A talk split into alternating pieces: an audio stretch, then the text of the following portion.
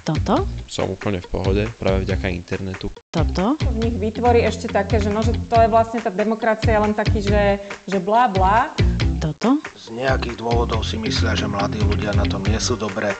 Toto? Už aj keď si myslíme, že tá zmena nie je možná, zrazu to tak zafunguje. Ale aj toto. Nemôžu to vymyslieť sami, ale musia vymyslieť ten projekt v dialogu s nejakou miestnou autoritou. Toto všetko je Krajina mladých. Podcast o svete mladých ľudí, ich reálnom živote a prežívaní v širších súvislostiach. Vítajte pri počúvaní Krajiny mladých, podcastu, v ktorom sa venujeme mladým ľuďom, tomu, čo ich trápi, čím žijú, s čím súhlasia a s čím nie. V dnešnej epizóde rozoberieme veľmi jednoduchú a predsa super komplikovanú tému. Áno, pri príležitosti 17. novembra nás prirodzene debata zaviala k demokracii. Čo si o nej mladí myslia, vedia o nej vôbec a čo si myslia o politických stranách, politikoch a o slobode. Hovoriť budeme s mladými ľuďmi zo Slovenska, ale tentokrát aj z Čiech a po rozumi pôjdeme aj za analytikmi, sociológmi a komunitnými pracovníkmi.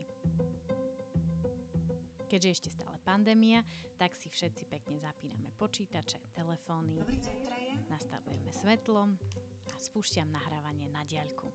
Môžeš tlačiť e, nahrávanie, či už nahrávaš? Už nahrávam. Dobrý deň, prajem. Ahojte. Už skoro 3 minúty nahrávame. Tak, ako je to s mladými ľuďmi na Slovensku? Veria v demokraciu? Vítajte v Krajine mladých, čo je podcast Rády Mládeže Slovenska, v ktorom sa pozeráme na to, ako čím žijú deti a mladí ľudia na Slovensku, čo ich trápi, čo si myslia, aké sú ich hodnoty a teda ako bude vyzerať naša krajina v budúcnosti, keď dnešní mladí ľudia o nej budú rozhodovať. Ja som Katarína Urban-Richterová.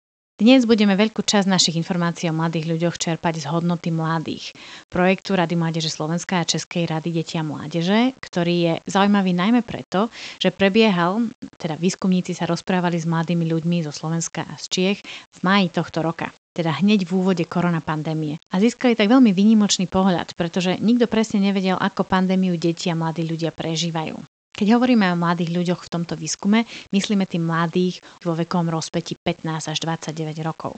Okrem korony a lockdownu sa výskumníci samozrejme pýtali mladých aj na veľké témy, ako je sloboda, politici, politické strany, ale aj samotná demokracia. Veria mladí v demokraciu? Veronika Fishbone-Vočková, projektová koordinátorka z Rady Mládeže Slovenska. Či mladí veria v demokraciu? Uh, odpoveď nie je jednoduchá. Na jednej strane uh, tá podpora demokracie je, až 80% mladých ľudí si uh, myslí, že demokracia je ten správny režim na Slovensku a o niečo menej v Čechách, ale v zásade sa dá hovoriť, že teda mladí v demokraciu veria. Čo je ale problém, je to, že ich vnímanie tej demokracie je pomerne plitké a často teda rozporúplné. Áno, e, demokracia je najlepší politický systém, ale zároveň tretina si myslí, či už na Slovensku alebo v Čechách, že voľby sú plýtvaním času a zároveň, že jeho sloboda nemôže byť ovplyvnená. Ale podpora v demokraciu je vysoká. To znamená, že vidíme, že ako keby tá, to vnímanie demokracie je naozaj do určitej miery rozporúplné a, a nie je hlboko ako keby vžité v tých mladých ľuďoch. Tak toľko všeobecný pohľad na to, ako vnímajú demokraciu mladí v číslach. A aké sú osobné odpovede za týmito číslami? Dnes sa rozprávame s piatimi mladými ľuďmi z Čiech a Slovenska. Je to taký mix, za ktorý sme veľmi vďační, lebo rozprávať sa otvorene o demokracii, politike a veciach, o ktorých sa predpokladá, že sú dôležité pre nás a že sa o ne budeme zaujímať, no zároveň sú na ne rôzne pohľady, to chce odvahu. Takže sme veľmi vďační, že v dnešnom podcaste budeme hovoriť s týmito mladými ľuďmi. Ahoj, vitaj. Mirka, ktorá má 21 rokov. Idem zatvoriť dvere. Barbara, ktorá má 18. Že rozumiete mi? Zatím áno. Bára, ktorá má 21. Jo, jo, o tom by taky mohl být podcast. Elizabeth. Elizabeth, 19. Uh-huh. A povieme, že si zo západného Slovenska. Môžeme, jasne. A Tomáš. Dneska 19. Ktorý mal presne v deň nahrávania 19 rokov. Aby sme z nich dostali čo najúprimnejšie odpovede, používame len krstné mená a ich vek. Čo znamená to slovo demokracia pre teba? Mm, že sa vlastne môžeme rozhodovať sami za seba. Si nad tým niekedy rozmýšľala? Či je fajn mať tú demokraciu, alebo že, že ako sa nám žije v tej demokracii? Ani nie. tak by som povedala, lebo asi by som nechcela žiť v komunizme, lebo bolo to podľa mňa asi horšie, že ide proste po ulici a začne ho mlatiť napríklad. Takže to je také jediné, čo by som asi nechcela. A vidíš ešte aj nejaké iné výhody, napríklad tej demokracie? Mm, fúha, ani nie. Vnímam demokraciu, že tu je. Je to oveľa lepšie, jak pred pár rokmi, keď bol starý režim. Takisto treba vnímať aj to, že naozaj na tej zemi sú stále ešte štáty, kde táto demokracia nie je. Preto je hlavne na nás mladých, aby sme si ju udržali, aby sme to nebrali niečo, čo je samozrejme. Vidím, že dievčatá z Čiech, uh, Bára a Barbara tiež kývajú hlavami uh, v súhlase, tak sa možno ešte opýtam jednu otázku naviac, že v čom je to najviac? V čom vy si myslíte, že je to fajn, že je tu demokracia, keď sa rozprávame o tých porovnaniach? Za mě osobně rozhodně ta možnost vyjádřit názor, a to vnímám asi jako to nejdůležitější. Potom eh, obecně mi přijde, eh, že v těch demokratických státech eh, je lepší situace pro ženy. A potom to vnímám i v tom, že mladí lidé si už můžou opravdu vybrat, jakým směrem chtějí jít už si můžou vybrat jako mladí, jestli budou volit komunisty, jestli budou volit uh, ANO, jestli budou volit uh, ODS a nikdo jim proti tomu nemůže nic říct a to je dobře, protože i když se spálí, tak je to ta nejlepší cesta, jak se naučit, že to úplně ne. Mm-hmm. Vidím, Bara, že aj ty uh, kýveš hlavou. Ještě bych naopak doplnila, že je možná i dobrý říct, že teďka se dost často mluví o tom, že naše demokracie se nachází v nějaký krizi, ale že právě demokracie, teda to, že máme třeba moc uh, kontrolovat nějak politiky, volit, říkat svůj názor, je přesně ten nástroj, jakým vlastně můžeme nějak uh, nasměrovat a bojovat proti té krizi nějakým občanským aktivismem. A mňa zaujíma to, čo ty si povedala, že, že de facto občania majú právo vedieť o politikoch a o tom, ako funguje náš štát. Vy napríklad sledujete politikov, zaujíma vás to? Asi skôr málo kedy. Aj sa o tom rozprávate s svojimi kamarátkami alebo kamarátmi? Mm, a, ani nie, no. No, myslím, že teď během korony je to úplně jako, že to jinak nejde. Uh, myslím si, že u nás je škoda, že většina mladých lidí vlastně sleduje politiku přes Instagram jako jednoho politika a ten vlastně jako byl schopen za, za tu dobu, co ta krize nějak se děje, tak uh, udělat lepší práci, uh, s tím informovat společnost o těch opatřeních než vláda a než zbytek stran. Ale možná tady to naopak jako díky té krizi třeba si jako mladí lidé uvědomíme, jak moc je důležitý tu politiku sledovat a nějak do ní zasahovat a třeba se i díky tomu jako přiblížíme. Áno, áno, ja osobne sledujem politiku dosť výrazne a sledujem ju formou, že viacej médií, viacej informácií, aby sa našla tá, či je to pravdivé, lebo v tejto dobe je neskutočné množstvo dezinformačných médií, videí a myslím si, že na každom z nás je poznať tú pravdu zo viacerých overených zdrojov, ako len od nejakého jedného konkrétneho politika, jak to on povie. Mňa tak fascinuje, že to hovoríš, lebo je to téma, o ktorej sa rozprávame, nie každý to robí. Je toto niečo, čo vy robíte často, že si ozaj snažíte ako pluralizovať ten tok informácií z médií?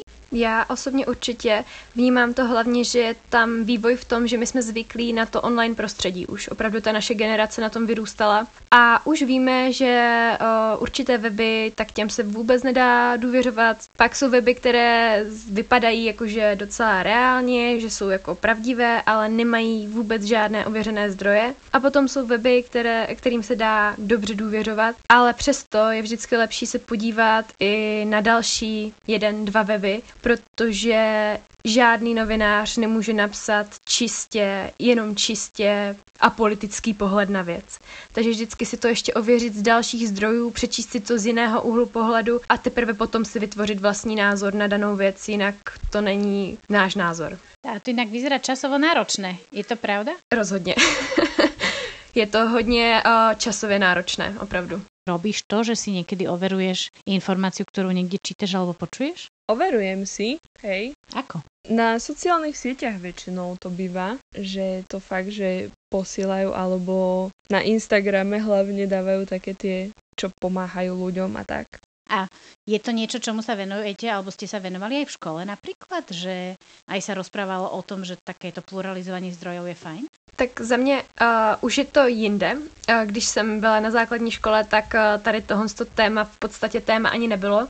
Teď, když už jsem na té střední škole na gymnáziu, tak na to kladou mnohem větší důraz a máme opravdu buď to přednášky, anebo je to zahrnuté do uh, přímo hodin uh, informatiky. Právě nějaké, po, nějaký ten pohyb na internetu, čemu dověřovat téma obecně fake news, tak uh, to se probírá. Nemyslím si, že úplně dostatečně, ale už je tam posun. Na Slovensku, ako to máte? No, napríklad ja som uh, vôbec ešte nepocitila, že by sa to niekam pohlo, že skôr rôzne mimovládne organizácie sa snažia v tomto robiť takú osvetu. A tie ponúkajú práve že aj školám rôzne kurzy a takto uh, oslovujú, že to je to, čo som si aspoň ja všimla. A vidím v tomto ako keby ešte veľké medzery, že máme v čom to zlepšovať, lebo to zdrojovanie to je veľmi dôležité a presne to teraz vidím aj keď som už na vysokej škole, že málo máme s týmto skúsenosti a zručnosti v tomto určite treba, obzvlášť e, v tejto dobe, hej. Môžem potvrdiť, čo rozprávala Mirka. Naozaj na školách sa nevenuje dostatočná pozornosť na občianských náukách. Je to, na základkách je to venované tomu úplne nulovo. Na stredných školách je to trošku viac obsadené, ale je to podľa mňa najviac na danom učiteľovi, ktorý to vyučuje, že aký má on prístup keď je aktívny a baví ho tá práca, tak naučí aj tých mladých niečo, ale keď to robí len tak, že treba to odučiť, tak nemá to ten efekt silný. Celkom rýchlo sme sa z témy demokracie a slobody slova a informácií dostali k mediálnej gramotnosti. Juraj Lizák, riaditeľ Rady Mládeže Slovenska, ktorý dlhodobo pracoval aj so scoutmi Slovenska a pravidelne sa stretával s mladými ľuďmi, si tiež všimol dôležitosť informovanosti alebo nedostatku informácií mladých ľudí. Minulý víkend som mal stretnutie s niektorými našimi vedúcimi a tam mi vlastne jeden sa priznal, že on takmer nepostrehol, že bude celoplošné testovanie. Prostá informácia ho obišla. A my si musíme uvedomiť, že tí mladí ľudia sú aj v nejakom informačnom váku. Oni už nepozerajú tradičné správy a médiá ako naši rodičia o 7. večer a zároveň väčšinu informácií čerpajú zo satirických stránkach na sociálnych sieťach a ešte svoj rozpočet maličký finančne nie sú ochotní obetovať na to, aby si predplatili nejaké ako keby relevantné médium. Takže naozaj nám sa stáva, že vlastne už prvovoliči sú naozaj v informačnom a mediálnom váku. Rodičia sa s nimi nebavia v politike, informácie od nikaďa nezískavajú maximálne tak od kamarátov a vlastne to nám aj vychádza, že oni potom viac si osvojujú už konkrétny názor z nejakých blogov, ako že by si ten názor sami vytvárali.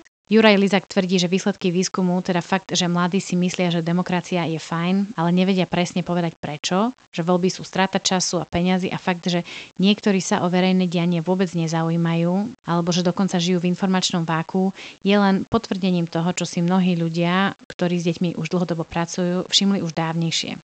Mládežnícke organizácie, teda rôzne voľnočasové organizácie, kde pracujú mladí ľudia s mladými, sú prekvapivo aj miestom, kde sa preberá politika. Ja som neraz stretol s tým, že počas našich aktivít deti sa zvyknú spýtať aj na to, na čo nedostanú odpovede v škole a napríklad na občianskej výchove, že, že aký je rozdiel medzi županom a starostom a to niekedy naozaj nevedia študenti stredných škôl. A napríklad učiteľka s nimi o tom odmieta niekedy rozprávať, lebo že vraj sú to už politické témy.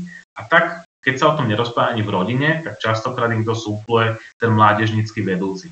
A samozrejme, že potom aj keď sú tie skupiny dobre vedené a sú vedené participatívne, tak tam sa tie deti prvýkrát môžu v nejakom hlasovaní, v nejakom rozhodovaní o tom, ako budú tráviť svoj voľný čas, podielať na riadení a vedení niečo. A môže to byť ten ich oddiel mládeže, môže to byť program na tábore, môže to byť napríklad aj cieľ výletu, ale pre nich je veľmi podstatné získavať tieto zručnosti a skúsenosti a potom ich budú pretavovať aj nižšie, ako vyššie v tom ďalšom veku. Taká tá demokracia v malom, čo si čo mnohí odborníci dnes vyzdvihujú a vysvetľujú, že je potrebné mať alebo dať mladým ľuďom možnosť rozhodovať alebo spolu rozhodovať o malých veciach. No v našich školách sa vôbec o politike nehovorí, o tom, ako funguje demokracia alebo ten samotný proces. Vysvetlením je, že politika do školy nepatrí. Avšak potom, keď majú mladí 18 rokov, od nich očakávame, že pôjdu z nuly na 100, teda z nula zodpovednosti a povedomí o demokracii budú schopní z ničoho nič vedieť zodpovedne zvoliť politikov a politické strany. Prekvapivým je aj zistenie, že mladí ľudia, ktorí chodia alebo sú aktívni v mládežnických organizáciách, sú aktívnejší aj v demokratických procesov. Teda viac chodia voliť, viac sa snažia zapájať do chodu ich obce a podobne. Veronika Fishbone-Vočková vysvetľuje prečo. Majú pocit, že rozumejú, ako funguje politika a spoločnosť, majú pocit, že majú názory, názory ktoré si, stojí vypočuť a um, majú pocit, že dokážu ovplyvniť tie politické rozhodnutia viac ako ostatní svoji rovesníci polovička mládežníckého parlamentu v jednej časti v Bratislave bola zastúpená a reprezentovaná deťmi, ktoré pochádzali zo zázemia členských organizácií. Takže naozaj sa ukazuje, že tieto deti sú tie aktívne, to sú tí mladí aktívni ľudia, ktorí dlhodobo sú potom ochotní v neskoršom veku byť tí aktívni občania. To povedá Juraj Lizák z Rády Mládeže Slovenska. Prečo je to tak, že aktívni mladí ľudia sú často tí, ktorí majú skúsenosť aj s mládežníckými organizáciami? Vysvetlenie ponúka aj Aleš Sedláček, predseda Českej rady detí a mládeže. Tam je důležitý, že e, ti mladí lidé za sebou vidí výsledky. Ta nedůvěra obecně v tu politiku podle mě vychází z toho, že v té klasické politice ty výsledky jsou vidět za hrozně dlouhou dobu. Všechno hrozně dlouhou dobu trvá. Než to v té organizaci si ti mladí lidé mohou vyzkoušet na nějakých menších konkrétních věcech. Že na začátku je nějaká, nějaká idea, pak se to zhmotní do nějaké myšlenky, jak se to dá realizovat a pak se to udělá. A pak se dostaví ten moment toho uspokojení a to je to, co posiluje tu důvěru. My máme šanci ty věci měnit. A díky tomu, že viděli ty, ty věci, že si na ně mohli sahnout, tak uh, potom i ta důvěra v tu politiku a i to, i to nekonečný chození k těm volbám a, a, a akceptování, přesvědčování těch politiků, tak berou na milost. Prehúpnime sa teraz do druhej témy, samozrejme úzko súvisiacej s demokraciou. Ty si už niekedy volila? Áno, tento rok prvýkrát. A aký to bol e, pocit prvýkrát voliť? Že ty kokso, čo mám robiť? Ale dobre, bol to zážitok podľa mňa, veľmi dobrý. Prečo si sa rozhodla ísť voliť? Lebo som nechcela mať uh, pána Fica za premiéra. A prečo? Čo bolo na tom Ficovi také, že, že si ho nechcela mať? Ja mám také pocity, myslím. Že ja som taký človek, že čo veľa akože cíti, keď vidí človeka. Asi to je hlúposť, ale tak ja to tak mám. A na ňom som asi nevidela to dobré. Aj si vedela o rôznych kauzách Ficových a o rôznych možno podozreniam na korupciu a o takýchto veciach? Mm, asi, asi nie ani. Myslím, že som takéto veci nepostrehla. Volíte? Chodíte voliť? Myslíte si, že to je dôležité?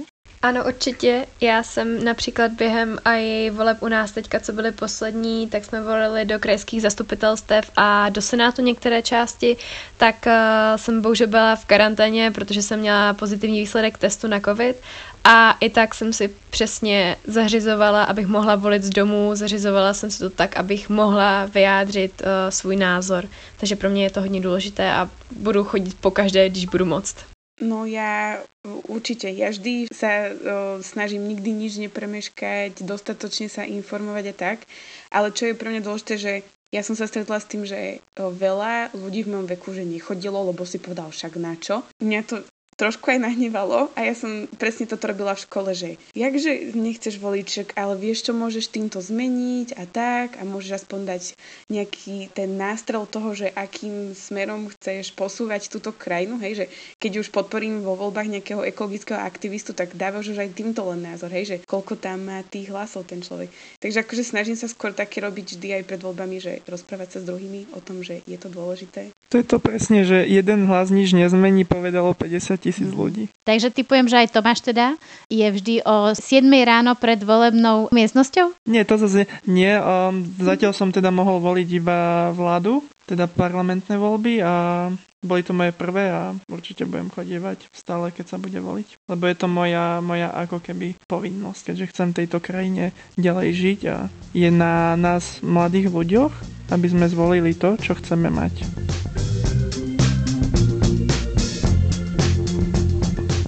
Tak toľko naši mladí, s ktorými sme hovorili osobne. Niektorí sú stredoškoláci na gymnáziách alebo stredných odborných školách a pár z nich je už aj na vysokej škole. Samozrejme, oni prezentujú ich vlastné názory. Ako je to však s mladými ľuďmi u nás, vo všeobecnosti? Veronika Fishbone-Vočková má presné čísla. Na jednej strane stále máme pomerne veľké, veľké percento mladých ľudí, niekde sa hýbeme sa niekde 10 až 15 percentami mladých ľudí, ktorí voliť nechodia. To je jedna vec, ktorá teda ako je podľa nás alarmujúca. Druhá vec, na ktorú chceme upozorniť, je akýsi konštantne vysoký podiel mladých ľudí, ktorí dôverujú pravicovo-extremistickým stranám a teda myslíme si, že to je problém z, z pohľadu udržania demokracie a rešpektovania práv ostatných. A tretia vec, ktorú chceme povedať, že tiež vidíme vysokú podporu stranám s populistickými, so silnými populistickými apelmi, tam jednoznačně se ukazuje v těch výsledkách taky velká závislost na tom socioekonomickém postavení, kdy s klesajícím zabezpečením vlastní domácnosti tak naprosto klesá i podpora demokracie, politických stran a, a stejně tak mezi těmi lidmi s tím menším sociálním zabezpečením, jak bylo řečeno, tak vlastně klesá i zájem a, a je tam, řekněme, naprostá apatie. Dopoveda Jan Husák, vedúci analytickej jednotky z Českej rady detí a mládeže. Počúvame teda o apatii voči politike a politikom zo strany mladých ľudí. Prečo je to problém? Vysvetľuje analytička z Českej rady detí a mládeže Nela Andresová. Když bych řekla, proč je to problém, tak uh, protože politika se týká i mladých, takže by, by se o ně určitě měli zajímat a rozhodovat o ní. Jinak tahle uh, situace je určitě částečně daná tím, uh, že se v této otázce jedná hlavně právě o ty mladé lidi, kteří se můžou v politice ještě dostrácet, pokud k zájmu oni nejsou nějak vedeni, ať už z domova nebo třeba ze školy, protože třeba ve škole dostávají nějaký základní přehled o tom, jak politika funguje, ale zorientovat se v tom, jaká je aktuální situace, může být pro hodně z nich eh, třeba i náročné, o to víc budování vlastních názorů. Škola má ale určitě velký vliv a rozvoj občanského vzdělávání je důležitý a to ve všech typech škol. Protože v našem šetření se je ukazuje, že mladí ze středních škol s maturitou a z vysokých škol mají o něco více jasno v tom, jak ta politika funguje nebo i společnost, a, ale přesto i mezi nimi je patrná nějaká skepsa a mm, pocit marnosti, že jednotlivec může něco změnit. Co je ale pro nás pozitivní, tak členové organizací mládeže jsou v tomhle ohledu sebevědomější, mají větší důvěru sami v sebe a své názory. OK, dajme opäť nejaké zaujímavé čísla. 58% mladých na Slovensku a až 65% mladých na, v Čechách má pocit, že majú buď malý alebo žiaden vplyv. Žiaden vplyv na svet okolo nich. Navyše veľká časť mladých ľudí má pocit, že nevie sformulovať svoje názory a nerozumie politike.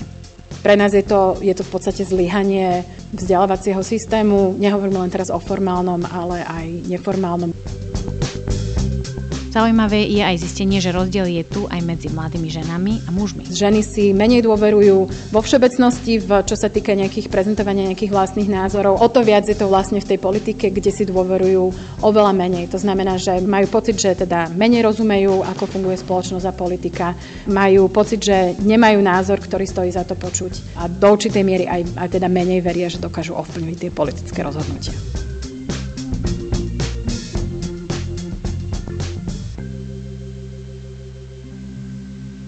Máte pocit, že viete veci okolo seba ovplyvniť? Áno, myslím si, že, že každý z nás vie prispieť nejakou zmenou, len stačí na to mať odhodlanie a energiu. A ty máš to odhodlanie a energiu? Uh, áno, ja som, ja normálne strším touto energiou, to je nejaký taký dar od Boha, že mám neustále energiu a chcem niečo zlepšovať a to ma aj doviedlo k tomu, že som založil svoje občianske združenie, teraz zakladám, s ktorým sa budem venovať trom oblastiam, ekológii, zvieracej oblasti a mládežníctvu a vlastne robím už teraz, organizujem pravidelné clean-upy vo Bratislave. Veľa ľudí som sa aj stretol, že čo to pomôže, keď pozbieram odpadky niekde, keď tam budú za týždeň znova. Ale toto je práve to, že jeden človek povedal, že to je len jedna igelitka a povedal to koľko? 7 miliard ľudí. Presne toto je o tom, že vlastne keď začneme sami od seba a keď takto začne každý s tou malou troškou, tak vieme urobiť obrovitanskú vec. Asi toto ma aj tak v pozitivite stále drží aj v tomto ťažkom období, že môžem pomáhať. Ja si myslím, že momentálne si tým motiváciou pre nás všetkých tu.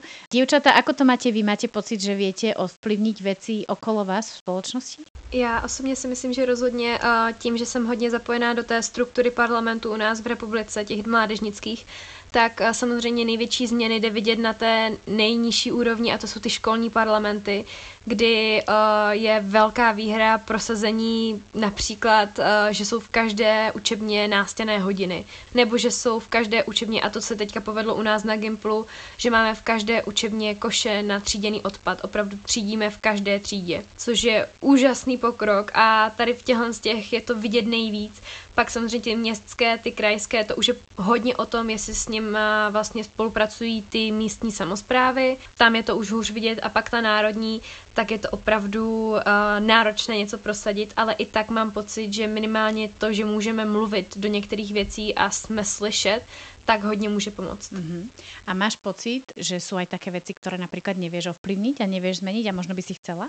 Uh, nedokážu asi ovlivnit názor úplně uh, všech kolem sebe v tom smyslu, že je nedokážu třeba přesvědčit, že je opravdu důležité třeba třídit ten odpad. Mírka, teba se spýtam, ty máš pocit, že vieš ovplyvniť veci v slovenskej spoločnosti alebo veci, čo sa dejú v tvojom okolí? Áno. A ja si myslím, že tým dôležitým nástrojom k tomu vždy, aj keď sa snažím niečo zmeniť a tak, tak je o, rozhovor alebo aj počúvanie sa navzájom.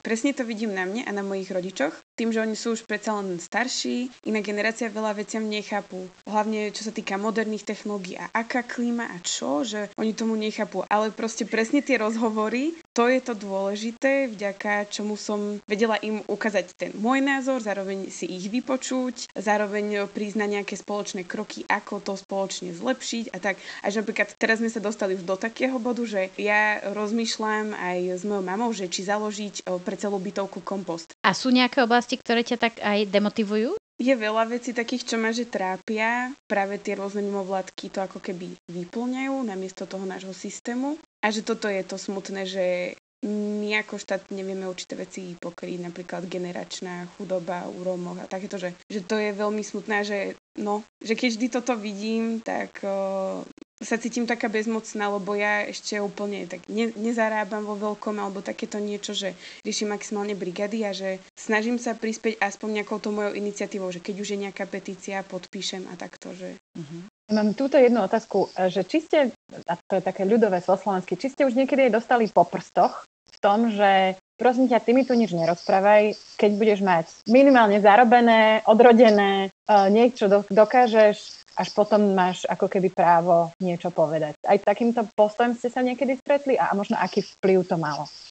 Určitě jako v nějakých třeba ministerských sférách v Česku nebo v nějakých jako mezinárodních organizacích, tak tady ten přístup tam je. Tam určitě jako nějaký předsudek vůči mladým lidem, ale myslím si, že jako základní je nějaká vlastně férová komunikace s tou druhou stranou a nestrácet tu naději, no. Možná si dát od toho chvilku pauzu a pak sa zase vrátiť. Áno, aj, aj ja som sa veľakrát s týmto stotožnil, s takouto skúsenosťou, že som ju zažil.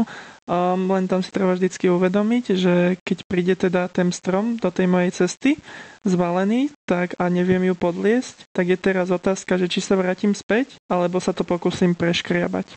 A? Preškriabeš to? No samozrejme, že áno. A keď tak príde niekto na podporu, že mi dá rabaka. Jo, jo to, je, to je moc hezký. Vlastně by se asi dalo říct, že, že vlastně čím víc jako člověk najde těch nějakých překážek, tak jako tím více na té správné cestě. Tak, počuli sme názory mladých ľudí. Čo na to experti? Teraz budete počuť Olgu Ďarfášovú, sociologičku, pedagogičku a poradkyňu prezidentky Slovenskej republiky pre sociálne témy. Naozaj je veľmi dôležité, aby tá socializácia k aktívnemu občianstvu ako prebiehala najprv na nejakých nižších úrovniach, hej, či už sú to mládežnické organizácie alebo aj lokálna politika. Hej, my sme ako dlhé roky žili v tom, že proste jediná politika, o ktorú sme sa zaujímali, bola tá, tá najvyššia, hej, tá národná úroveň a tá naozaj je veľmi často zdrojom veľkej frustrácie a veľkého takého vlastne generovania toho pocitu nejakej občianskej bezmocnosti, hej, lebo je to akože veľmi vzdialené poschodie a mám pocit, že by bolo dobre sa pozrieť viac práve na tú lokálnu úroveň, kde je šanca viac vecí ovplyvniť. A presne to, čo ste povedali, že budovať ten pocit aj dôvery, ale aj tej politickej účinnosti. Proste, že je to oveľa dostupnejšie, ako hneď chcieť zmeniť, ja neviem, odstrániť korupciu alebo stať sa poslancom Národnej rady, že vlastne by tam mala byť nejaká taká prirodzená postupnosť eh, krokov. Doplňa Veronika Fišbon-Vočková z Rady Mládeže Slovenska. Len eh, jedna štvrtina mladých ľudí alebo aj dospelých tú dôveru v politické strany má. Čo pre mňa z toho ako keby vyplýva v porovnaní možno s postkomunistickými krajinami, eh, je to naozaj nižšie a, a tá situácia sa od začiatku 90. rokov v podstate zmenila veľmi minimálne. To znamená, že my sme získali demokraciu, získali sme uh, slobody, ale ako keby tá dôvera v tých ľudí, ktorí reprezentujú naše záujmy počas tých štyroch rokov, uh, ktoré sedia napríklad vo vláde, tak v zásade sa pretavuje do nedôvery politickej strany. Tak, hovorili sme o politike a politikoch a nakoľko im mladí ľudia veria, respektíve neveria, nakoľko veria samotnej demokracii a či cítia, že v tej dnešnej demokracii vedia niečo aj zmeniť. Keďže pred pár týždňami sme oslavovali 17. novembra, tak zakončíme dnešný podcast Slobodou. Čo si o nej myslia mladí ľudia? Uvedomujú si ju vôbec?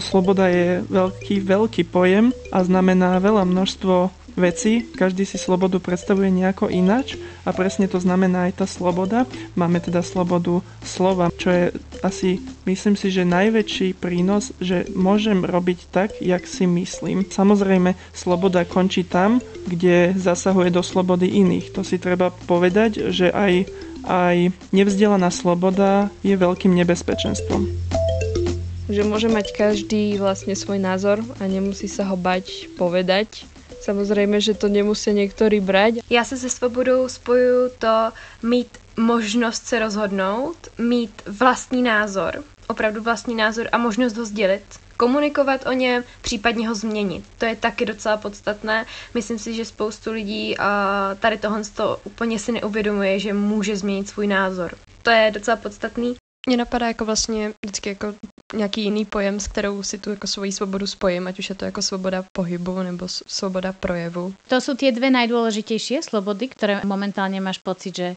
se těšíš, že ich máš alebo ich využíváš? Jako reálně bych řekla, že je asi nejdůležitější pro mě mít nějakou, eh, jako díky tomu, že mám vlastní svobodu, tak mít jako nějakou ekonomickou nezávislost. To si myslím, jako, že v našem vyspělém světě je jako vlastně úplně ten determinující faktor, od kterého se od, potom jako bohužel odvíjí všechny další svobody. Ale svoboda projevu je asi to první, co mě napadne tým, že žijeme v krajinách, v Čechách a na Slovensku, kde momentálne nevychádzame veľa von, vy sa učíte doma, všetci študujete doma, pretože máme vonku pandémiu a snažíme sa ako keby jeden druhého pred sebou chrániť.